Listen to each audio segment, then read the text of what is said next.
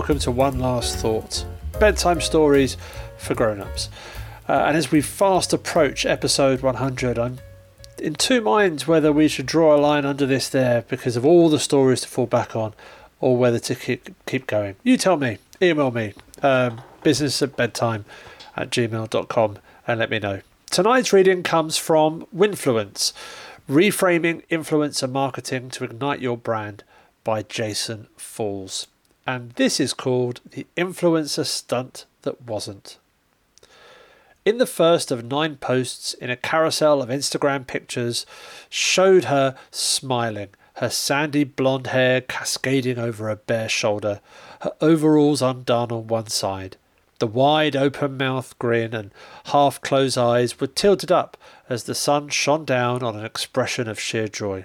One arm was holding a white helmet in her lap, the other propped up as she leaned against the seat of her 1980s era BMW R80 motorcycle.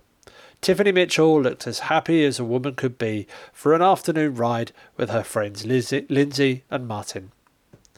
Ironically, it was her words, breaking through the image first distraction of the world's most popular photo sharing site, that drew the audience in. They were a shocking juxtaposition to the model of happiness before them. This is me and my bike about an hour before I got into an accident, they began.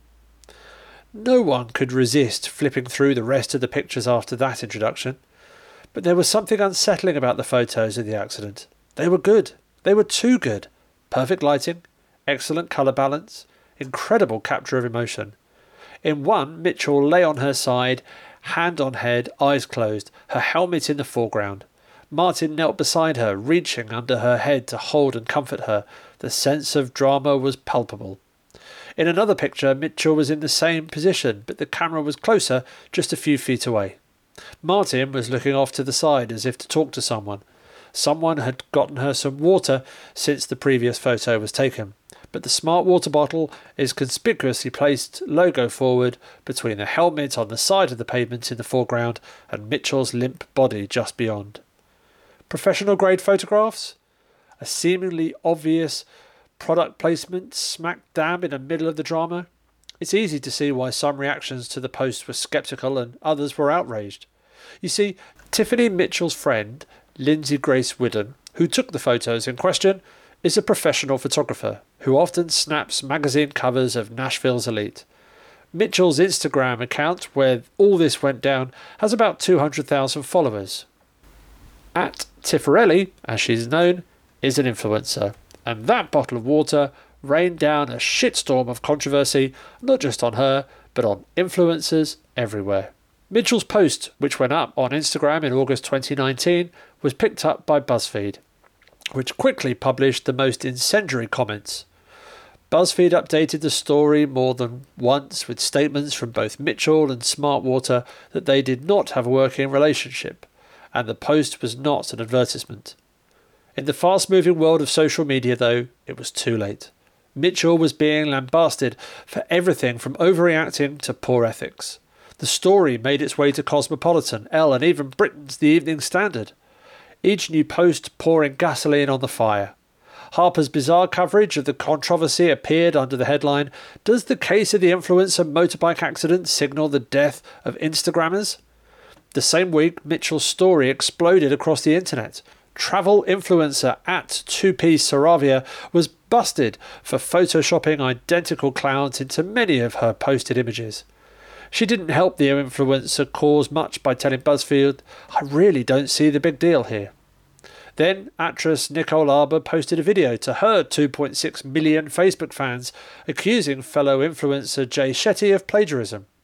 Shetty's motivational and inspirational content had landed him appearances on Ellen and The Today Show, along with 25 million Facebook followers, 2.9 million YouTube subscribers, and 4.7 million fans on Instagram.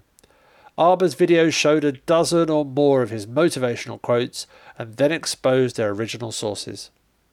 The perfect storm was brewing for everyone to start the bursting the influencer bubble. The skeptics were pushing the stereotype that influencers have lots of fans but little substance. One brand manager told me that when he thought of influencers, he thought of douchebags on Instagram posting a never ending stream of airbrush selfies of them in some expressive outfit, flashing a peace sign and sticking out pouty lips. He added, Why anyone would follow that narcissistic nonsense is beyond me. Honestly, he wasn't and isn't far from the truth about some influencers. For everyone who is genuinely productive and useful to their audience and can move the needle for some brands, there are probably two or three who fit the duck face peace sign stereotype. But as your parents and grandparents probably told you, when troubled times come calling, remember, this too shall pass. That same brand manager increased his influence budget by 200% the following fiscal year. He acknowledged that it will likely go up next year too. The truth is, Tiffany Mitchell didn't fake her motorcycle accident or exploit it for a brand partnership.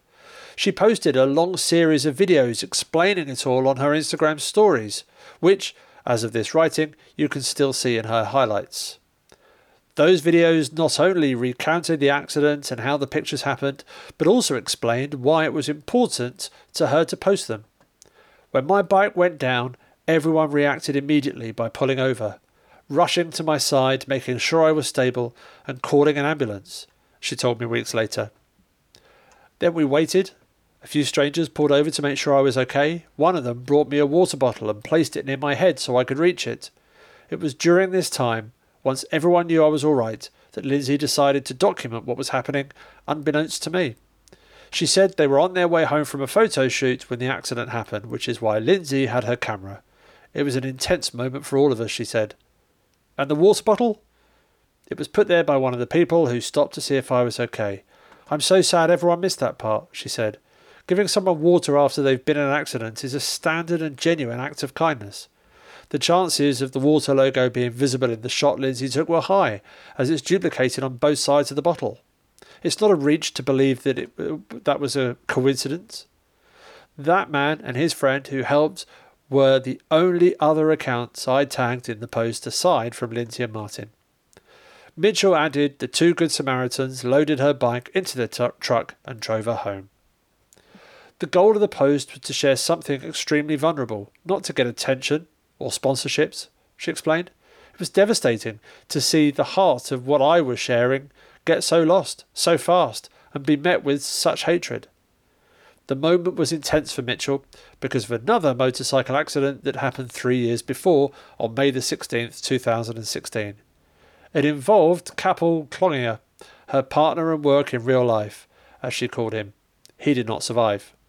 Mitchell's ordeal played out across the media, both in traditional outlets and through social media. Her alleged fabrication was held up as another reason influence marketing is fake, faddish, and frivolous. But the truth is, her audience grew and grew closer to her because of the human connection they feel when someone shares parts of their lives that aren't polished for the cameras, even if those events are captured by a professional photographer. Because of this emotional connection to their audiences, influencers aren't just here to stay. They may very well be the primary marketing channel of the future for many brands. Thanks for listening. Good night.